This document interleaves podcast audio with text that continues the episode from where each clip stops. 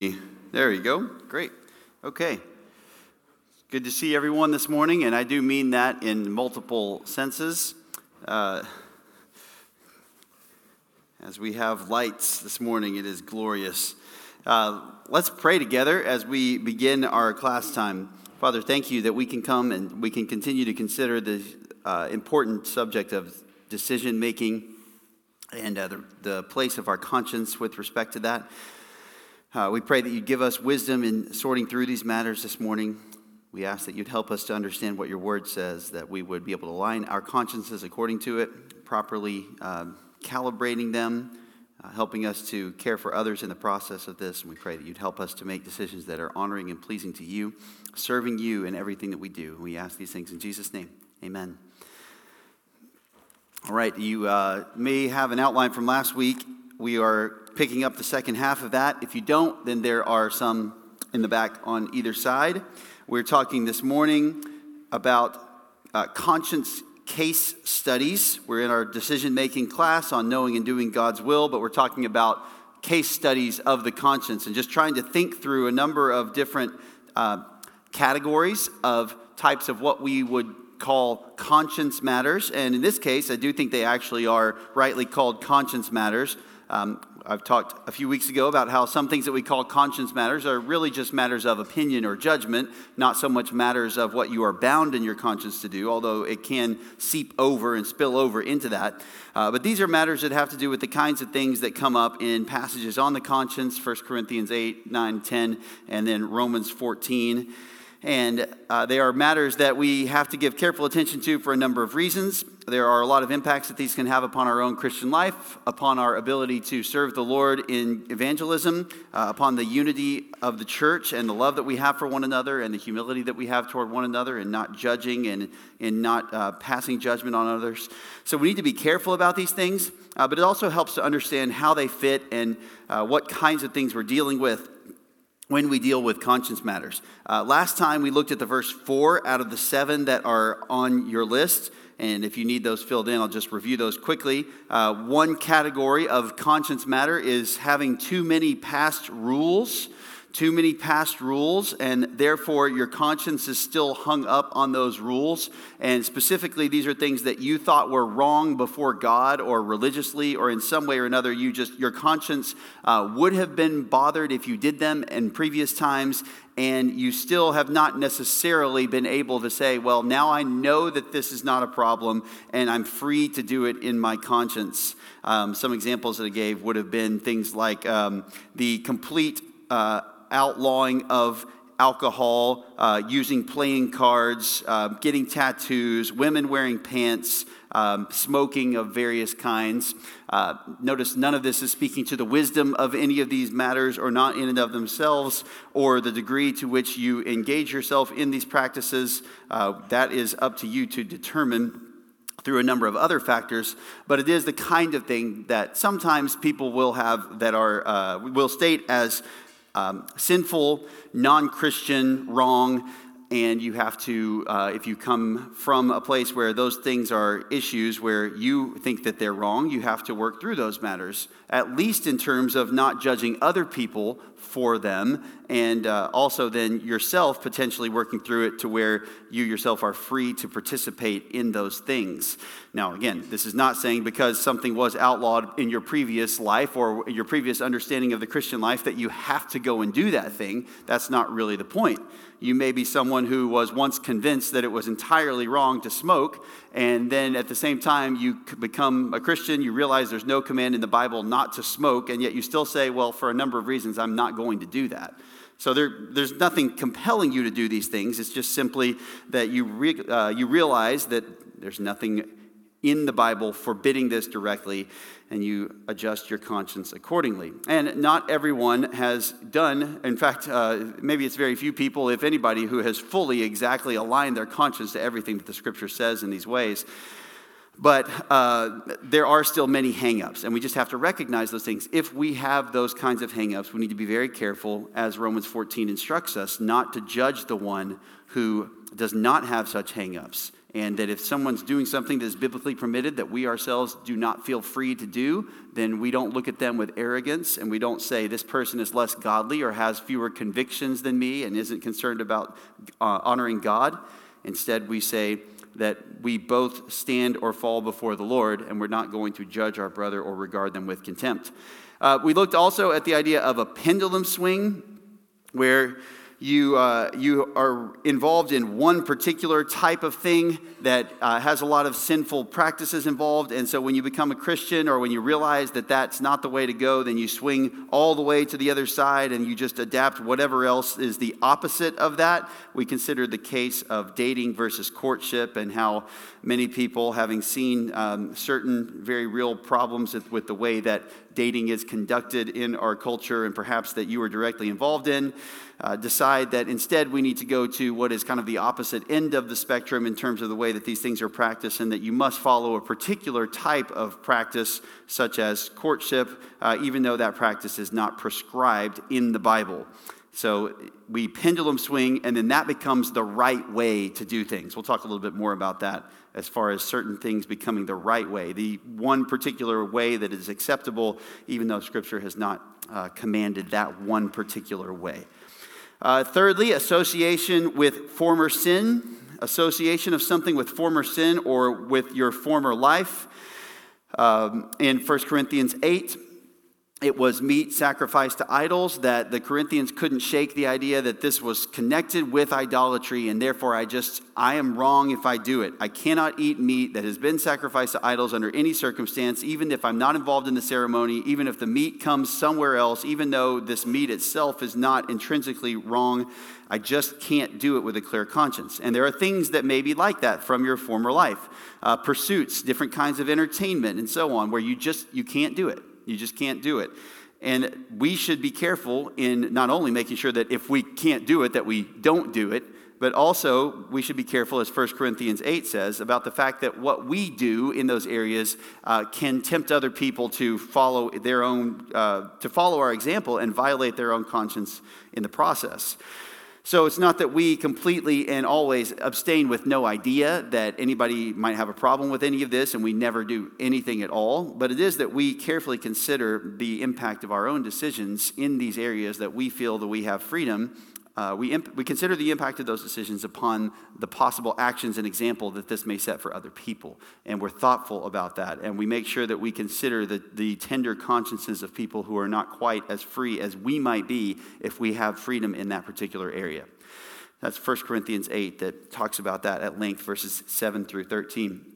Um, and then the fourth thing that we considered last time is association with the world or sinful people and or false religions things that are so connected with the world doing something wrong or with a false religion doing something wrong or with sinful people doing something wrong that you say i just i know this thing in and of itself may not be wrong but i just i don't want anything to do with it. Uh, i just can't i just can't. It's too connected. It's too tied up in this. Um, again, this is an area where you have to be careful because some type of association um, is not necessarily sinful. Some type of being connected, like this thing happens during this season when this other sinful thing is happening. Um, and we need to make sure that we're careful not to, to make sure that, that excuse me, we need to make sure we're careful not to connect those things and say that it is sin to do anything that may be connected in any way with that. But we also need to be aware that this is the case that sometimes people will have hangups with certain things like this, and we need to not judge one another for this, uh, either judging someone for doing something that we perceive to be associated with something, or that if we think that we can do something that is associated, that we don't hold others with contempt who will not do the same. Uh, so, association with the world, with sinful people, with false religions, uh, this is the fourth thing that we looked at last time. Any questions on any of these before we move on to the final three on your outline? Any questions about these? Questions, comments, observations on any of these conscience matter categories so far? Yes, Marvin.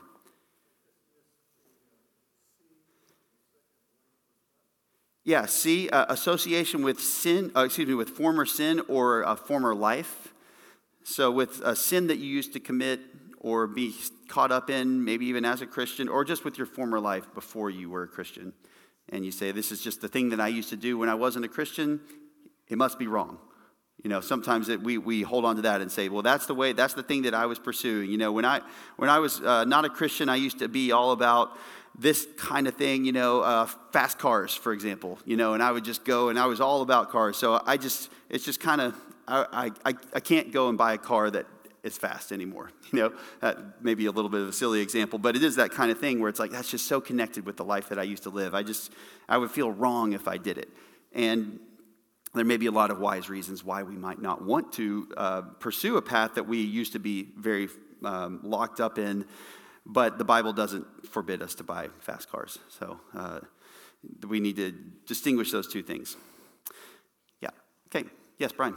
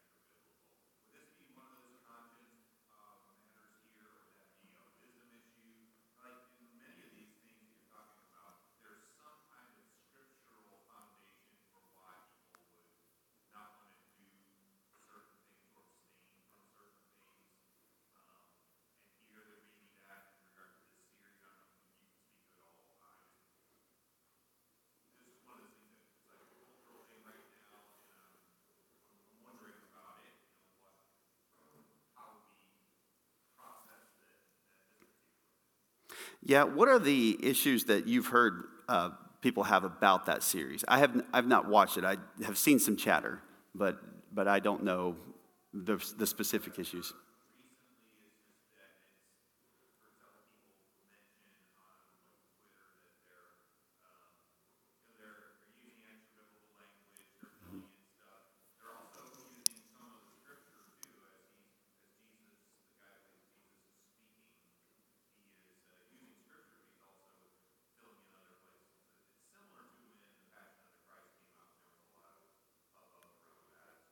Yeah.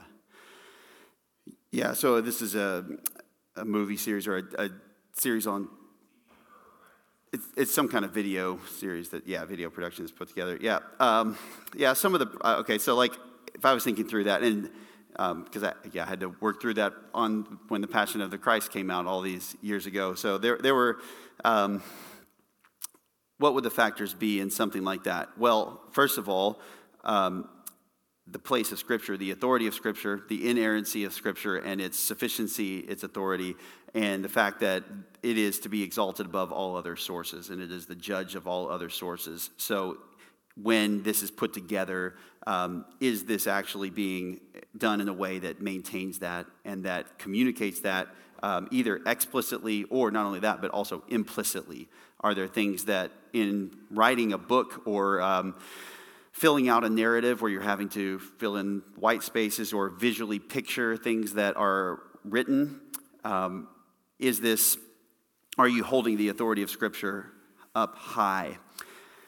Uh, scripture was written down, it was communicated in written form. I think that it would not be too much to say that sometimes, well, that when we, like, none of us know exactly what the people in the Bible looked like. Uh, none of us know where they were standing when certain things were said as far as great detail, and yet we most likely imagine those things and picture them in our minds. So, that in and of itself is, it, personally, I wouldn't call it filling in details, but it is a matter where we are sort of, we're taking this information, but we are in a, in a sort of non authoritative way uh, starting to make ourselves, you know, picture what's going on. Here's where this would have looked like. Here's, uh, you know, this many people here. Or, but we're not going to hold to that with as authoritative of a statement as, you know, Jesus was here and Peter was here and Jesus said this and Peter said this. So we, we try to to put them in a particular setting the best that we can. And um, the fact that scripture is written and that those details are not given and yet we're supposed to understand a certain setting uh, i think that that at least implies that that would be permitted one of the challenges with a video is that those things are now inserted into our mind, and that's the way that that's the way that we see it. And so I think that can be a little bit more difficult. And it may be, in, in, my view, that it could be at least a matter of choosing whether or not you want to let someone else's interpretation of those things dictate that. Uh, beyond that, it can be difficult to sort out what is actually the biblical picture of this and what is not what information that's going on in a film or a narrative of this kind can be sort of what is actually coming from the bible and what is it that what details are they filling in because you have to have these things filled in or else you cannot portray it visually. And we have to be very discerning about that as well to make sure that we can actually sort those things out. Um, as far as that goes then uh, i can't say that i would would say this is wrong to try to portray those details visually. Uh, you have matters of where someone who's making a film, or someone who's, uh, well, yeah, someone who's making a film in particular, would have an obligation before God themselves to have every intention and make every effort to actually represent faithfully what's going on and to try not to confuse the issue. Uh, I think that is inherently a little bit more difficult in a video format than, say, a written format because in writing you just leave it as the scripture says and you don't fill it in. Although many times people find ways to do that in little children's Bibles and other things too. Uh, and they find ways to add to the text in terms of interpretation that's mistaken. So that would be another factor. Uh, we're told in 2 Timothy 2 to make sure that we get the scripture right. We're told to make sure that we are uh, approved by God as workers who don't need to be ashamed, accurately handling the word of truth. So that should be of high concern for us. Uh, yeah, so I mean, I, even I can't say that in any way, and I'm not trying to say that it is, but I, I certainly cannot say that it would be wrong to make or to to watch a film like that, a video like that but at the same time, you would want to make sure, as a matter of wisdom, that you know well, really not even so much just wisdom, but that you know what the truth of God is. And underneath this, you need to know what does the scripture say and what does the scripture not say. So, in something like that, it would be pretty important to come into something like this and say, not only, okay, if I'm going to watch this thing, I want to know what's actually in the Bible, whether before or whether somebody sees it, and then you say, but now that you've seen this, you need to know what the book actually says uh, or else you're in danger of getting distorted and raising things up that people are not actually uh, getting from the Bible to the level of what's in the Bible. So to me, it would be a matter of uh, discerning and understanding what is actually biblical and what is not, and knowing those, those facts, knowing that content. Uh, that would be the biggest thing. Yeah. Yeah. Are, are there other issues with that that you or anybody else has heard mentioned, concerns about such a series like that? Yeah, Steve.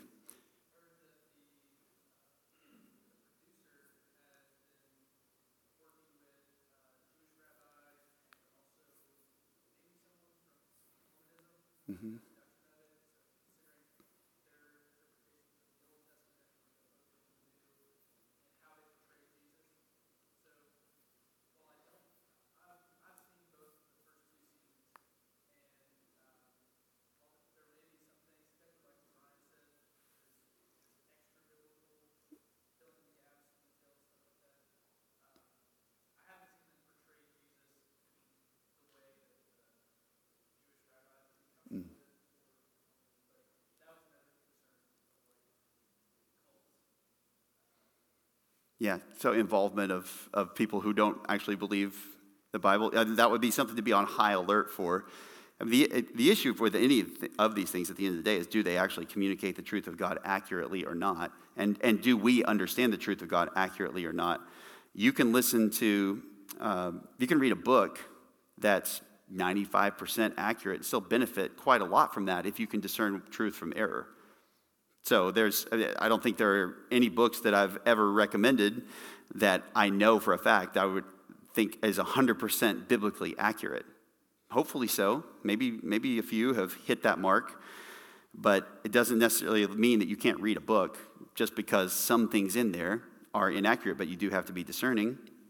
So I think it would be the same thing with something like this. But there are additional matters. Again, I think there are matters of wisdom. I, I never personally saw the Passion of the Christ movie because one of the main reasons was I, I didn't want that to be the exact image of what I understood was the way that things were. I, I just preferred to kind of have, not that my own vision is superior to, you know, a professional filmmaker, but uh, I just did not want that to be like locked in and emblazoned as to kind of how I perceive the, the actions, the, uh, the events of, um, of the crucifixion. And so I made the decision at that time. And I, again, I, I, don't feel particularly strongly like I can't do that or couldn't do that. I just chose not to and have never gotten back to doing that since then. And don't feel that it's necessary to understand, uh, although I, there also can be benefit in knowing the great, uh, you know, the awfulness of crucifixion and what Jesus went through. So there are some benefits on both sides. Uh, but it is a matter of wisdom there in, in that. But there are, there are matters of biblical interpretation that are not wisdom matters. It is, okay, this is wrong and this is right. And hopefully you'd be able to come out of uh, watching something like that and say, well, they said this, that's not in the text. They said this, that is in the text. And also, this thing they added that's not in the text implies something about what is in the text, and that's also wrong as well. And they're misinterpreting the way this is, was here. So, at the end of the day, you have to just go back and know the biblical text. Um, as far as it goes, though, I'd have a hard time saying that it's wrong to watch something like that. I, I just don't think you can do it. But you most certainly have to be discerning in anything like that. Other questions? on that?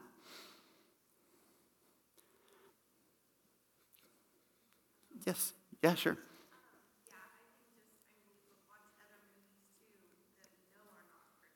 Mm-hmm.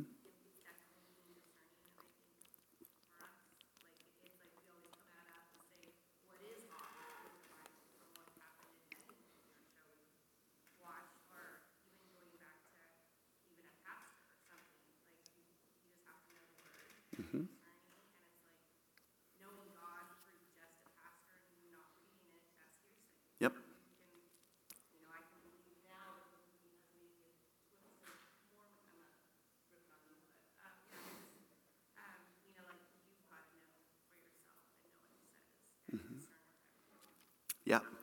Yeah. And, and I would even say, too, on the uh, other people being involved, other religions, so on, a lot of, play, a lot of times that does lead to disaster. And um, that is something that should maybe get your ears perked up. But even Jesus told, you know, told the people, hey, what the Pharisees, you know, that they, they've put themselves in the seat of Moses. So whatever they tell you, do it.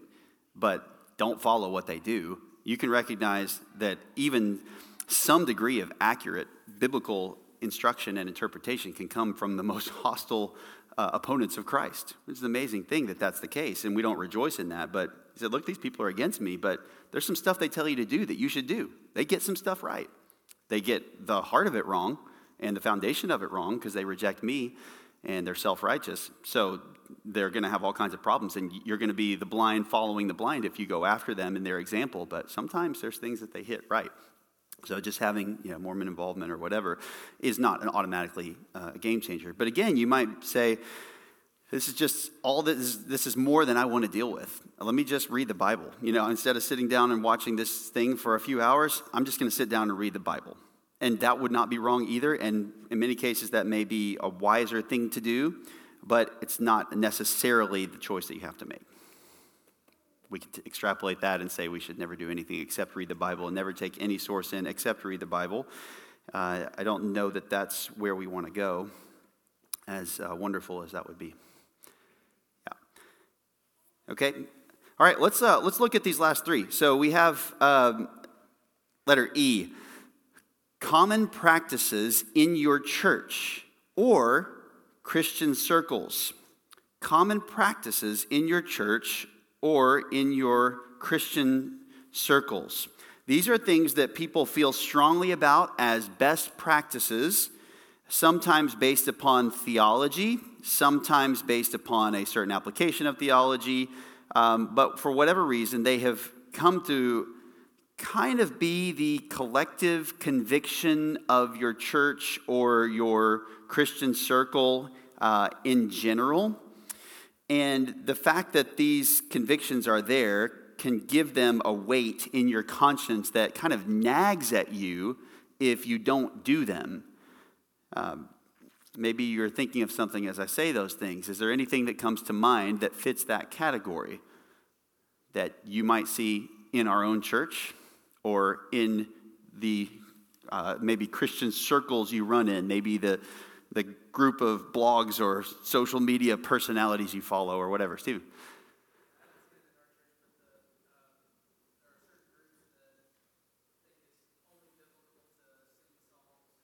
Okay. Okay. Yeah, so singing, uh, so only a cappella and even only the Psalms. Yeah, so no instruments and then even Psalms only. Yeah, so that's, uh, that can be, that, that's, um, it's not insanely common, but there are enough people out there where there are plenty doing that. Yeah. Now, that one, I might categorize that a little different, to be honest with you, because I think that's uh, more of a, like they think that actually is a biblical conviction sometimes. I, I don't know. Some of them, it, it, would be because they think it's a biblical interpretation issue. Correct me if I'm wrong, but um, especially like it's in the Old Testament, they had instruments prescribed, but the New Testament, it's not there. And the approach to Scripture is if it's not explicitly stated in the New Testament, then the church must not do it, basically. Uh, so it would be a very strict application of a regulative principle. And so there are no instruments, therefore, okay, we're, we're not allowed to do instruments in the church. Is that fair to, on some of those? Yeah.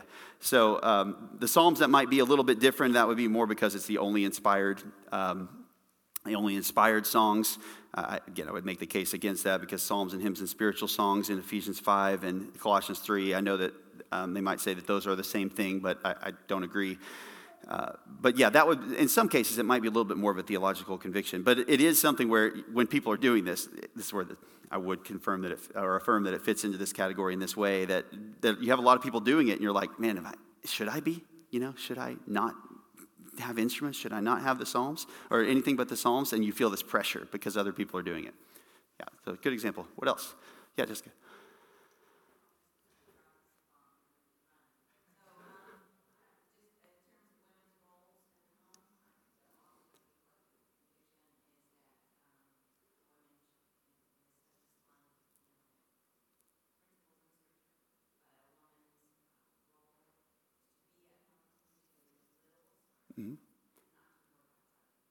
Yeah, so yeah, women in the home and working. So, in other words, the interpretation is uh, Titus 2, that where it says workers at home, that actually means workers only at home. It, yeah.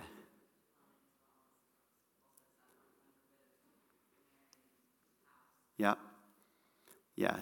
Yeah. Younger widows get married, keep house. And uh, yeah, and so you might not even, yeah, so that, yes, uh, women working uh, outside the home at all might be wrong, or maybe while their kids are, I don't know, that's where you have to actually kind of, okay, but at what age, you know, or when they leave, or maybe when they're old enough to drive or to get a job of their own, or maybe when they go to school, and that's not necessarily clearly defined, but there is this kind of like implicit, like unstated, sort of vague they should just never work outside the home. But maybe it's okay when certain something happens, some criteria happens.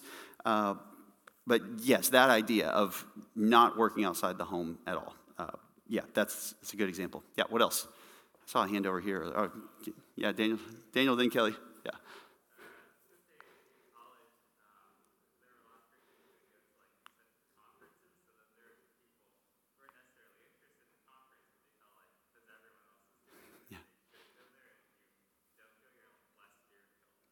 Mm-hmm. You have to go to the conference or else you're less spiritual. Yeah, yeah, because everybody else is going. Yeah, good example. Yeah, Kelly?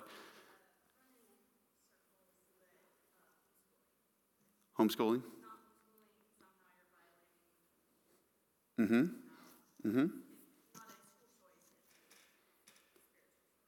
Okay. Yeah, yeah. And and so homeschool, yeah, you are and if you're not homeschooling, the thinking might go then I mean, I know it's not wrong, but you really are not doing the best thing for your kid. So it's not that it's wrong, you're just not doing the best. Uh, and therefore, then it becomes wrong not to do that. Or because it's the best, as the opinion goes, therefore it's wrong not to give them the best, or it's wrong uh, in some other way. Yeah. Good example. Yeah, Tracy.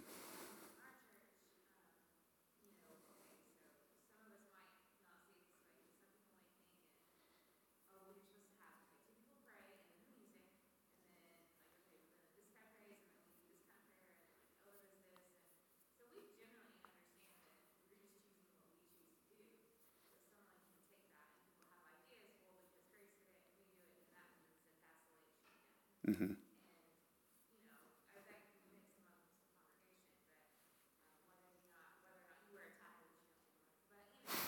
Sometimes I do.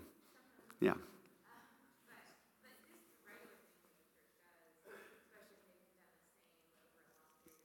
Yep.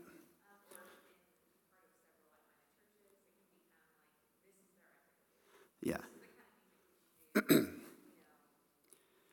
Yeah, yeah, there's, uh, right. So if your church practice just does this over and over again, so the, the order of service or the liturgy of the church, like that kind of thing, or this becomes the right way to do it, especially when, you know, we adopted or just kind of carried over a lot of practices from our sending church, you know, uh, having multiple people pray, having, uh, having men from the church who are not, um, who are not pastors pray.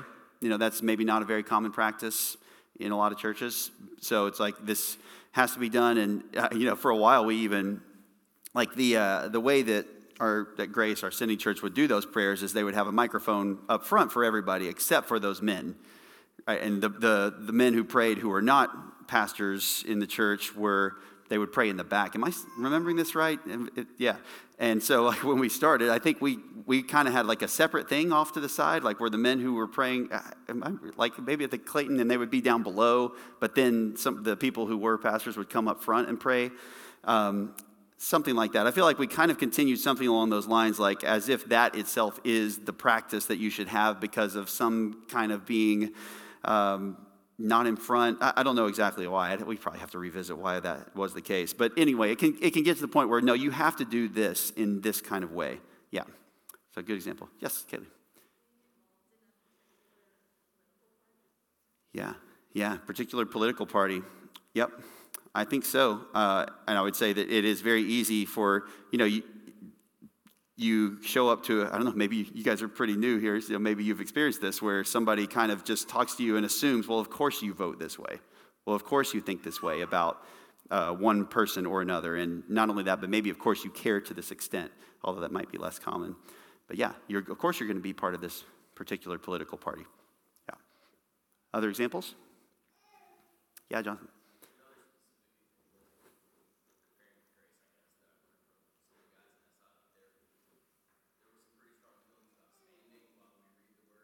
Yeah. Yeah. Yeah. Standing while you read the word. Yeah, that's right, because they, they do that at, at Grace, at our sending church. And so, yeah, it's like it's out of respect for God's word that they do that, right? Like stand for the reading of God's word. But that doesn't mean you don't respect God's word if you if you have a practice in your church of not standing for the scripture to be read. But so that's a great that's a great example of that because yeah, it is a way that you can do that, but it's not the only way to do it. And if you don't do it that particular way, it doesn't mean that you don't have the same type of respect. It's just an action where you're exercising that. Yeah. Yeah, Philip. That's true. That's true. Yep, just because you stand doesn't mean you have that respect. That's true. What about uh, devotional practices? Devotional practices. Uh, you got to get up in the morning and do your devotions. Anybody feel guilt about that? About not doing their devotions before they do anything else in the morning? Okay? I mean, you know, this is not confession time, but I suspect a lot of you do. Now, th- please don't hear me saying that this is not something that you should be trying to do in terms of meditating on the scriptures, getting the scripture in your head, being exposed to the scripture. And I think it's a very, very good practice to be reading through the Bible or to be reading a section of scripture or to be taking advantage of the fact that you have the scripture available to you in your own home or in your own pocket or wherever you might want to take it. Uh, if we neglect that, especially with lots of other lots of time to do that and lots of other things that we distractions we could choose to set aside, then that's that's going to cause problems. So please don't hear me saying that devotions are not important. Please don't hear me saying that uh, it's not helpful to do them to make sure that they get done. You know, that's one of the benefits of doing things in the morning that before you do other things is that you, um, you can do them and make sure they actually get done before the busyness of the day can take things and overwhelm you.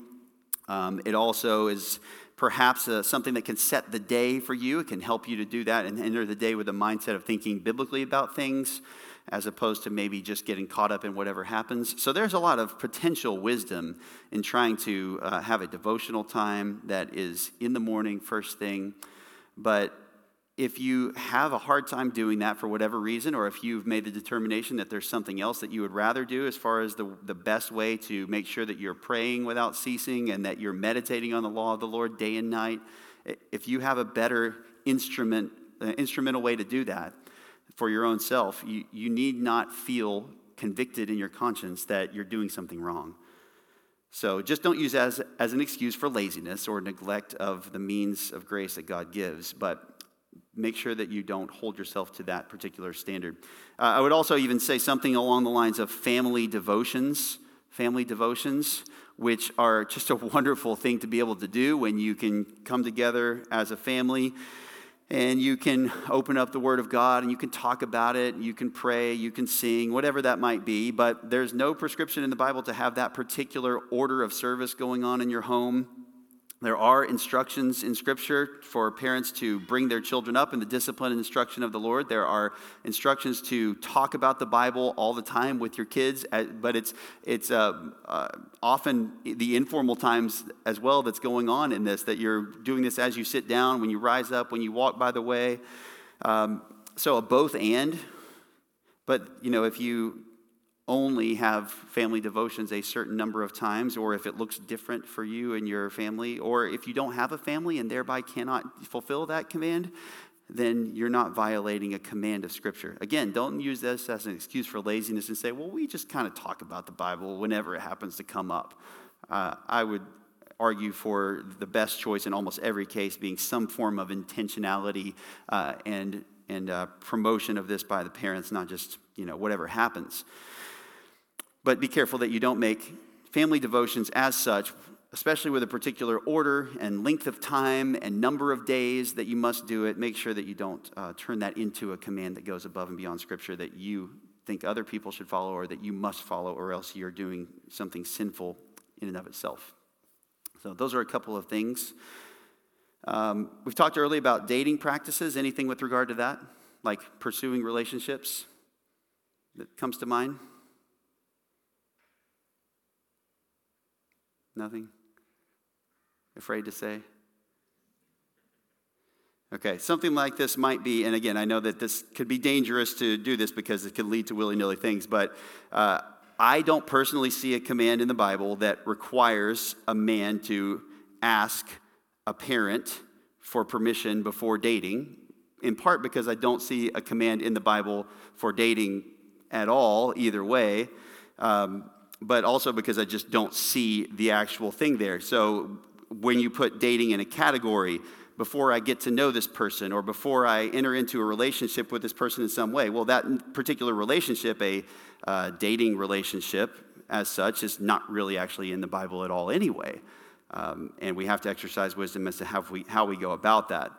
Now, look, okay, if you're a young man out there and you know that this person has a, a father that wants you to do this, then you'd probably be pretty foolish not to do that. And there's reasons why they would want to be involved, but uh, I just want to say that's an area where I don't think that that necessarily is the case, that that's prescribed, and uh, I think we need to be careful about that. So that would just be another example. Is that, does that make sense? Yeah, you might disagree with me on that. I'd be, I would be open to hearing the biblical case for it. But that's just something that I think is, when we talk about these relational kinds of things, um, that can be something that, that comes up a lot. Yeah, Andrew. Mm-hmm.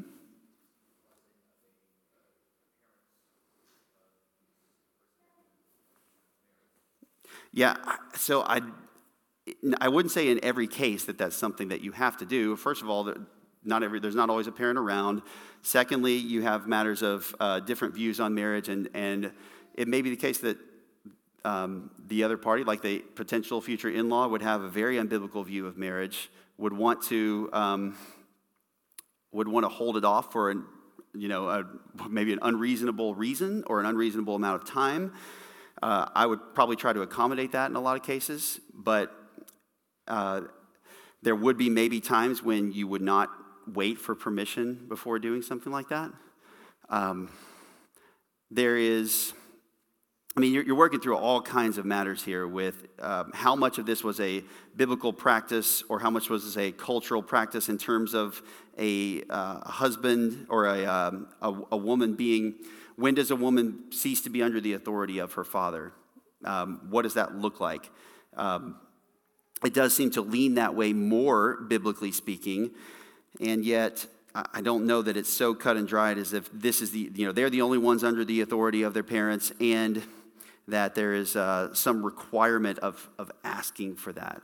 Um, I think it's probably a best practice to do that in almost every case. And I think, especially even in our culture today, with, with all of the things that uh, have, have changed about marriage, the custom is still there for that. So, like asking a, asking a father for a, a potential bride's hand in marriage is just like, really, why would you not do that?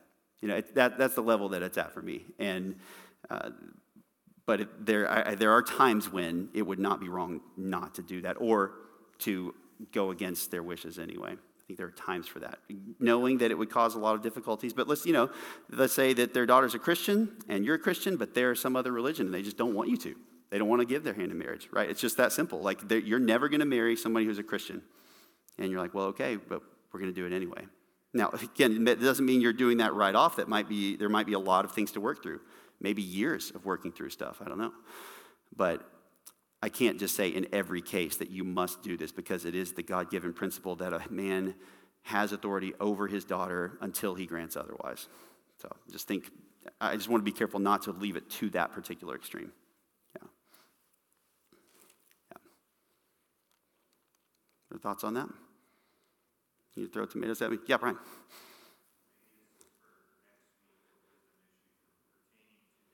Yep.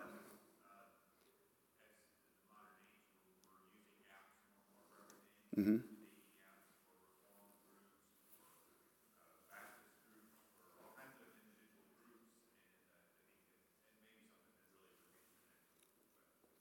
Yeah, maybe so with regard to wisdom issues. Well, I do, and that actually that gives me the opportunity to move over into the next one, which is judgment calls. Uh, and this, this kind of moves towards some just pure wisdom decisions, uh, but it does kind of hang on to a little bit of the conscience nature of this. But yeah, letter F is judgment calls on this. So, distinguishing the biblical principle from the judgment call about what is actually a violation of that principle, which one is actually, what is the, uh, so there are biblical principles we can say this is absolutely wrong. And then there's sometimes where you say, well, yeah, this is wrong, but some people think that this is an instance of that wrong thing and other people don't. Um, so, yeah, this, uh, let's see. Sorry, I got carried away in my train of thought, and I have to admit, I don't what's the particular subject you were talking about again? Yeah, the dating apps. Okay. Yeah, yeah. So, um, yeah, dating apps. Well, I mean, again, what are, okay, uh, yeah, I think generally speaking, you're talking about um, what, with, in the absence of a biblical command, what are some of the principles involved in using dating apps? Um, well, what are the principles in pursuing marriage that you want to consider? Or, okay, first of all, you're using a dating app. Is this a pursuing marriage app, or is it a dating app for the sake of dating without regard to how that impacts marriage? Uh, there's nothing necessarily wrong about getting to know somebody without, you know, trying to, okay, we are committing to marriage, or, you know, as soon as we go on this first date, we're going on marriage, we're, we're going to be married. It's okay to get to know people, but dating the way that it's done in our modern era is really just so casual in terms of commitment levels and intentionality, and so serious in terms of other things, physical involvement and other stuff that just should uh, be reserved for marriage. That uh, a lot of times the use of these things can tend toward that and can promote that. Now, it's not an app necessarily that's limited to that, but just keeping that in mind. So, first of all, you have to say, what am I after by seeking out these relationships in the first place and seeking these interactions with, meeting with people? Um, you also have to take into account what is the place of, uh, you know, how well can you know someone through, uh, through a text interaction, through a um, through any kind of digital interaction? Do you really know them the way that you want to know them? Um, do you trust them when you meet them in that way? Are they accurately representing themselves? You also have uh, the same thing uh, that's a challenge with any kind of distance relationship where you don't necessarily know them as well in their character, even if you know them in person. And this can be the case um, even in in-person kind of relationships where you meet someone and you know they're one person around you but are they the same person when they're when you're not around or when they're in a more comfortable environment the people that really know them so you have to maybe do some extra due diligence on that front um,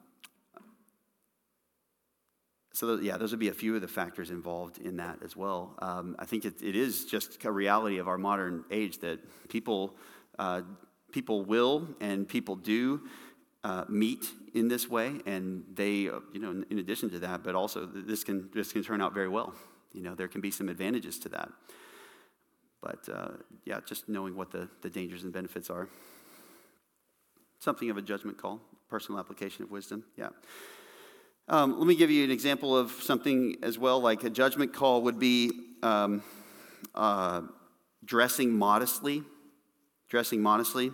Someone walks in and you're, they're wearing a certain kind of clothing and you say, you know, that's not modest. Well, it might be, it might not be, but you have to nail down what the principles, the biblical precepts and principles for modesty are. Um, what are the biblical warnings on modesty? What is the heart of someone who is immodest? Um, can you be modest or can you be immodest with modest, quote unquote, modest clothing? I would argue you can. Uh, you can be someone who is maybe not perceived as being immodest because your clothing kind of fits the category, but you are very eager to show off yourself to other people to try to draw attention. Largely, in the, the, the uh, just to give a quick summary of how I would describe it, biblically speaking, you have um, modesty has to do with trying to draw attention to yourself and trying to be perceived well by other people. 1 Timothy 2 talks about that, you know, braiding the hair and wearing gold jewelry, putting on dresses is the way 1 Peter 3 describes it. It's, it's people who are, they're concerned only about the outside and they want people to look to them and they're not, they're not humble. They want attention and the things that they do are meant to draw that rather than being humble. Um, we often maybe kind of miss that particular component and move it over into more of an issue of sensuality, um, lustfulness, and things like that. But that also is there biblically. It's not necessarily, though, always in the New Testament categories of modesty. So you have to go elsewhere in the Bible to also talk about that. You read in Proverbs 5 and 6 and 7 about how you have, uh, you have the, uh, the, the ungodly woman who is trying to draw in other people. So you have that as well. And then you even just have the wisdom matter that would come up of saying, hey, you know, in, in the garden, when they knew that they were naked, they, uh, they clothed themselves. And then God did that too. And it seems like our culture doesn't really even understand that concept to, to that degree. They don't even understand the, the appropriate stigma and shamefulness of not being dressed, or at least not being dressed, you know, enough to where you're not functionally uh, without clothing. So those are some of the factors involved. And then but then even then you have to say there is some degree of judgment call and people have different standards and people have different interpretations of what modesty actually is. And you just have to be very careful. Again there are extreme ends of the spectrum where it's very obvious one way or another. But some of these things are judgment calls and because some of these things are judgment calls, it can be helpful for people to help other people in these decisions, not by coming up to them and just saying, you know, you're wearing that. Okay, in some cases it's pretty obvious, but uh, you, you are doing this. You know, you're just being immodest. Well, maybe they have a, they're trying not to be, but they have a different application of that. And they need to see um, some other information. And they need to understand, well, you may think you are, but here's why this is a problem and they need someone to come alongside them and help them out. Another thing, as far as judgment call, uh, judgment calls might be storing up treasure on earth. You know, Jesus says, "Don't store up treasure on earth; store it up in heaven." Well, how much money gets you across that threshold of storing up treasure on earth? If you have a certain amount in the bank account, if you own more than one property, if you have a certain number of vehicles, or if your vehicle is, you know, a certain value, what is the standard? But we take our own personal standard and say, well, for me, storing up treasure on earth would probably look like this. And then when someone else does more than that, oh, you know, I think they're just really worldly. I think they're just too focused on the world. I think they're too focused on riches. I'm really worried about that. Now, nothing prevents you from talking to such a person and saying, Hey, I see these things, tell me about this. Nothing prevents that at all. But we should reserve judgment on their judgment call until we actually know why they're doing that. So, all kinds of stuff like that. Dietary choices, how much money you can borrow, um, and uh, like children, number of children, all kinds of stuff like that. Okay? They're all biblical principles as far as motivations involved in, in a lot of these things. But the way that people make the call to apply the biblical principle, to obey the biblical principle, is important. Understanding that there will be differences about that, and that should influence the way that we talk with one another about it, rather than assuming that they don't care about that biblical principle because they apply it differently than we do. Uh, they, we need to make sure our default assumption is innocent until proven guilty. But we talk to them if we have a concern. Okay, um, and then personal application of wisdom. This is the final one. Personal application of wisdom. Personal application of wisdom. Um, an example would be something like entertainment choices. Entertainment choices. A few factors that are involved in this. Um, what do you love? What is your greatest love? Are you cultivating or expressing a love for something that is above a love for God? Like, do you really love this more? Um, some, uh, another factor would be uh, is being um, is observing something and being entertained by something on the whole an endorsement of everything that is done in that um, in that event, in that show, in that story. I would say that it's not, but we should, when we see sin, be provoked by it. It should cause us trouble, and there may reach a point in many things where you just say, "I just can't take it." Like it's just, it's not. I can't do it. We we watch things or we observe things all the time where people are sinning, um, it doesn't mean that we should enjoy that. And in fact, we should be provoked by any kind of sin that people are doing. Um, what effect does your entertainment have on the things that you want? Are you envious of certain things because of that? Uh, does it cause you to be greedy? Does it cause you to be discontent with what you have? Uh, does this keep you from fulfilling your responsibilities? You know, I just need to sit down and watch my show. Well, yeah, but should you maybe um, make sure that you're working enough? You know, do you want to make sure that you're actually caring for your, your children or that you're spending time in prayer? How does this affect the way you handle your responsibilities? Are they impacting your ability to meditate upon God's word because you can't think about anything but whatever you're being entertained by? How do they affect your mind renewal? Are, are they subtly influencing you to actually think more according to the terms of the way that this entertainment is wanting you to think, or just implicitly making you think? Or are you actually able to firmly stand with divine truth and to filter all of that out? Be honest with yourself about that. Does, uh, does your entertainment impact your ability and your readiness to speak words of truth to other Christians? Or are the things on your mind just your entertainment choices?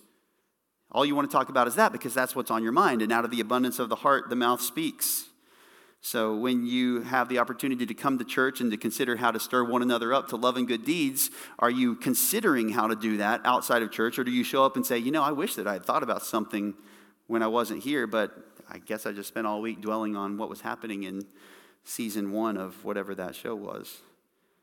So just think about how these things affect your ability to do the responsibilities and other things you have before God.